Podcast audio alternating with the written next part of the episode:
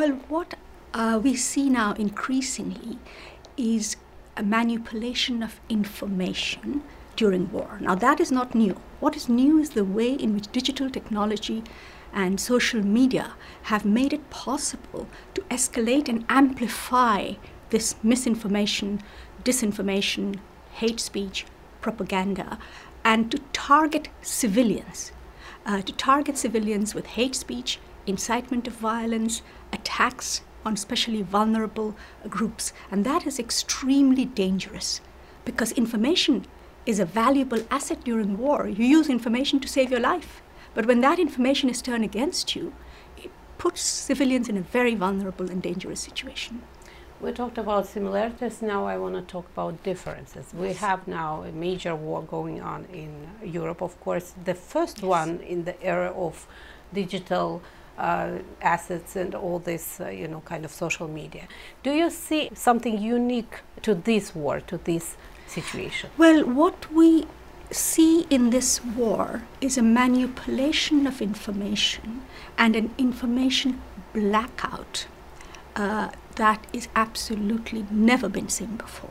And I'm talking about what is happening inside Russia, where through various means uh, independent media has been totally wiped out, and there is no news but news produced by the state. And that is very, very rare. And secondly, the propaganda that was used to incite uh, people's feelings before the war propaganda about Ukrainian Ukrainian regime being Nazi and so on that then allowed to create a narrative within which the invasion then took place. So, on both sides, first you shut off all the taps of the news, and secondly, you create only one narrative, uh, a false narrative to provoke war. That has been incredibly rare um, and, and very, very dangerous because it sends a message across the world to others uh, who can also manipulate the system to that extent. In your report, you mentioned that propaganda is not prohibited no, by international law. But uh, we see the role radio played in uh, genocide in Rwanda, for example. How do you see this subtle line, you know, between yeah. two? Well, you know, every government uh, creates propaganda, whether it's a Western democratic government, a developing country, or uh, others. Uh, propaganda itself, governments live to sell their news, they have to market themselves. What is prohibited under international law is propaganda for war. Uh, you cannot use propaganda to promote war. During war, you may have propaganda because each side will want to mobilize their people to fight the war or to defend themselves. That uh, in, international law is actually quite tolerant um, of, of information during war. Uh, and that is also problematic, and I'll come back to that in a minute. But propaganda itself is not prohibited. What is prohibited is information that is harmful, whether that is hate speech or whether that is propaganda for war. That is what is uh, uh, prohibited. Now, what you mentioned about genocide in Rwanda is very interesting. There was no social media at that time. It was local radio that was used to incite people. So traditional media uh, also has a role to play here. And even to this day, with all the digital technology and social media around the world, the main source of information for most people during war is still your tradition, like traditional legacy media. And there we see state controlled media as a major source of disinformation and hate speech, often during conflicts. From what you say, I heard that uh, the propaganda before the war and for war is prohibited, but propaganda during the war is okay. Propaganda, uh, yes, international humanitarian law is interesting. Propaganda during the war is okay, but not information that is likely to harm civilians or commit war crimes or commit crimes against humanity. Sure, governments are not going to tell the other, one side will not tell the other side where its soldiers are. They will not say how many tanks or, or uh, ammunition they have. You don't expect armies to tell the truth to each other. That is understandable in war, and international humanitarian law recognizes that. But what you cannot do is use information to trap civilians. Mm-hmm. Use information to lie that might hurt civilians or to incite hatred so that uh, attacks take place on civilians. That is forbidden at any time. Yeah, I, I, know that you mentioned in your report as an example of this, as uh, propaganda turned people against humanitarian workers. Exactly. And we have seen examples of that in, in a number of countries, in, in Syria, for example, where um, humanitarian actors uh, were accused of doing non humanitarian work. And that created a risk for them. Um, there have been situations where the International Red Cross has been attacked uh, by, by governments, by one of the warring parties that didn't like what the ICRC was doing and therefore spread rumors about ICRC. And when you disrupt humanitarian operations, you are actually depriving civilians of much needed assistance. And you are also creating a toxic environment. You know, you're dropping poison into the water. Uh, it, and, and that means that people don't know what information to believe anymore. And if you cannot believe in facts, you cannot trust anyone. And if you cannot trust, you cannot begin to talk about peace. You cannot have reconciliation. So it has a huge damaging impact on civilians, on humanitarian action, and on peace processes. With all these uh, consequences and uh, very difficult consequences, you still say that uh, media outlets should not be shut down or banned. And uh, I, the, one of the examples, of course, the European Commission banned uh, Russian outlets, uh, media mm -hmm. outlets. Uh, so, what is your take on that? Well, you see, uh, we all uh, talk about disinformation. We see the damage that disinformation, manipulated information does. But there is no common agreed definition of what is disinformation. I have been accused, as the UN Special Rapporteur, by some governments who don't like my reports, who don't like my criticism, that I am producing false news. Uh, reliable news outlets are labeled as fake news. UN reports are denigrated, and government propaganda is put out as facts. You know, so the whole issue is being turned on its head. What is right and what is wrong? There is no agreement on that. And in that kind of a situation, the best approach, the best strategy is to have free flow of information, particularly information sources that are ver- verifiable, that are reliable, and educate and empower people with digital literacy, with media literacy, with edu- information literacy, so that they can make their judgments. To try to turn off media to censor is a very dangerous thing because every government will want to censor that part of information that they don't like. The powerful will want to stop criticism of themselves, and that's when you land into trouble. Uh, in the European Union, media is free. There are many different points of view. Uh, RT, uh, yes, RT is a source of disinformation, misinformation, pro- false propaganda, but who would have believed RT? That's, that's the question. If European democracy is strong and has strong media freedom, and that is Europe's position, then why shut down a, a, a media outlet totally?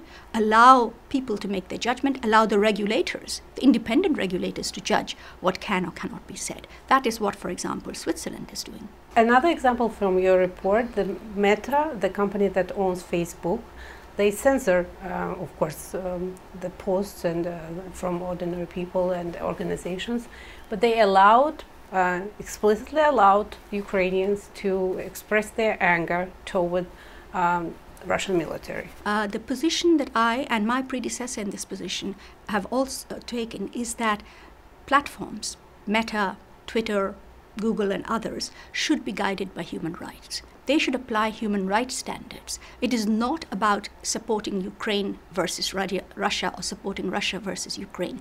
It is about applying universal human rights standards. Now, if Meta was to apply those human rights standards and humanitarian principles, they would not allow uh, disinformation from Russia, and they would not allow either disinformation uh, from Ukrainians either.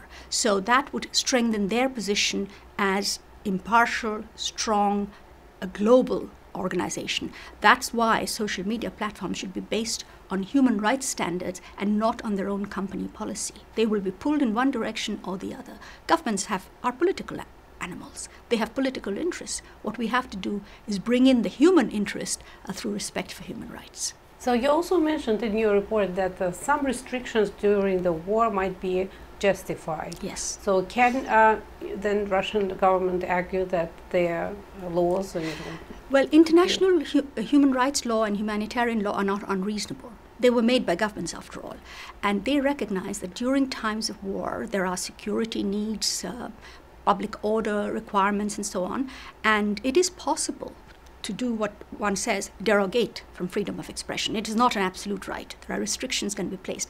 But those restrictions have to be reasonable, necessary, and legitimate. That is where I would question Russia's restrictions. Russia's restrictions are totally unreasonable. To p- criminalize uh, any news other than news that is coming from government sources is going way beyond any kind of restriction that is necessary during war. Is there any legal basis to punish propagandists, uh, those who call for war? There is, of course, there is very clearly in the International Covenant on Civil and Political Rights, it states very clearly that propaganda for war should, is prohibited under international law. You have to remember that these human rights treaties were made in the aftermath of the Second World War. The world had seen how much damage can be done um, by war, and therefore propaganda for war is totally forbidden. You cannot, as, as states in the modern world, uh, under human rights law, ask uh, for war or aggression. That is prohibited, absolutely. Uh, as, as is hate speech. And what is hate speech? Hate speech is advocacy of hatred to create uh, incitement to, uh, to, to, to, promote discrimination, hostility, violence against others on grounds of race, religion, uh, nationality, or gender. Um, so these, the, this, not all kinds of speech is allowed. This kind of speech should be prohibited. But other than that, the presumption is that freedom of expression is, is a very valuable right. You need it. We saw it during COVID. You need it to protect health. You need it for education. For you need it uh, for democracy, for fair elections, and free flow of information and media freedom, independent, pluralistic, uh, diverse uh, media, those are very powerful instruments for democracy and development. In this worsening and difficult situation, what gives you hope? What we as people can do to stop this or maybe change the situation? Well, you know, as a human rights advocate, I'm a hope monger. If you're a human, if you believe in human rights, you have to believe in hope. I, I have hope because I can see uh, from information that I'm getting from civil society, from projects and things that I uh, get through my research, I can see from ground up, from the grassroots up, a real flowering of people's desire to communicate, to reach out, to work together. And I see many projects coming up uh, with media, for example. Uh, with verification of information, but very much so with digital and media literacy, that empowering people is the most important way. And you know, in Finland, um, they do that at the elementary school. Children are taught to recognize what is right and wrong and what drawing is correct and what is not. So you build up these skills in people so that they can make decisions. And I call on uh, the social media platforms empower the user, see the user as a rights holder so we can turn off. Empowering people I think is a very powerful tool. And I see that happening more and more in the future with the younger generation who understand digital technology much better than us. They have digital skills, we need to give them digital literacy. So, people on the one hand, cooperation from uh, social media platforms, recognizing, and from governments, recognizing that information is not a market commodity. Information and expression are public goods.